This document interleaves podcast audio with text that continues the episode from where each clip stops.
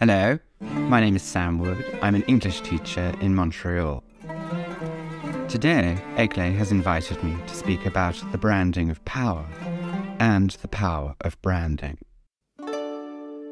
We are going back to Constantinople in 1479. It has been 26 years since Mehmed II conquered the city. Only now is Venice suing for peace and recognizing Ottoman dominance of the eastern Mediterranean and the vital silk routes to China. The treaty that Venice will sign legitimizes Mehmed's claim to power. But he still needs to speak to the city's Greek speaking elite and the Latin speaking powers of Western Christendom. To do this, he turned to art and asked the Venetians to send him a good painting. They chose Gentile Bellini, one of the greatest artists in the city. In today's podcast, I look at how the Sultan and the artist rebranded a fearsomely successful warrior as a cultured ruler and a reliable partner. They use a number of strategies exaggeration, use of the audience's language and iconography, luxury, a blending of traditions, and the use of body language. Mehmed does not soften his claim to rule. He bore the title of Kaiser-i-Rom or Caesar of Rome, as all rulers of Rome had done since Julius Caesar. In Bellini's painting, he goes further, and the now faded Latin on the left pedestal proclaims him Imperator Orbis, or ruler of the world. As well as making his status known in the language of his audience, he also uses their iconography. He is seated within a Roman triumphal arch that would be familiar to the Western heirs of the Roman Empire. Crowns are part of Western royal and, and, imperial iconography, but they were not used by either the Byzantines or the Ottomans.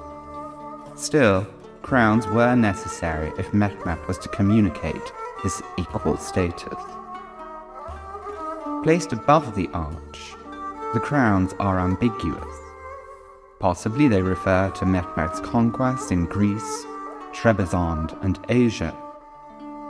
They might also refer to the Triple Crown worn by the Pope in contemporary Rome.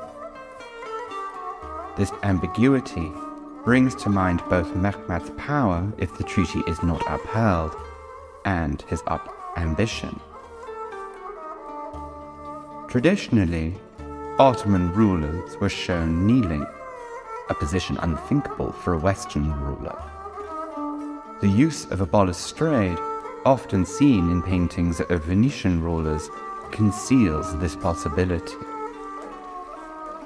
Placing a bejeweled Persian rug over the balustrade communicates Mehmed's wealth, and perhaps more importantly to Venice, the access to the Silk Route that was at stake in the negotiations.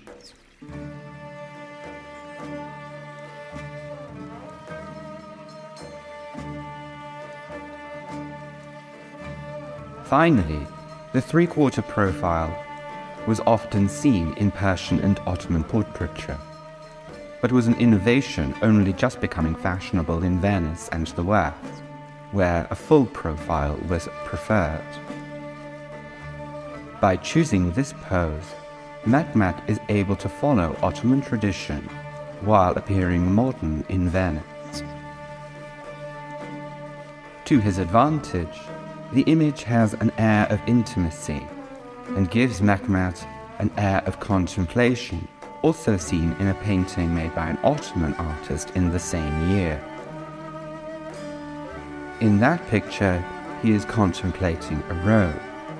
But in the Bellini, we are uncertain, perhaps deliberately so, about what thoughts might preoccupy this great and powerful leader. As is so often the case, despite the appearance of intimacy, we are kept at a remove from the leader.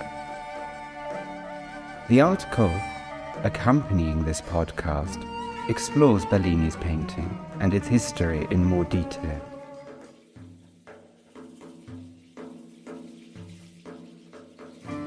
Thank you for listening, and I hope that you find the lessons from Mehmed and Bellini useful for your own projects.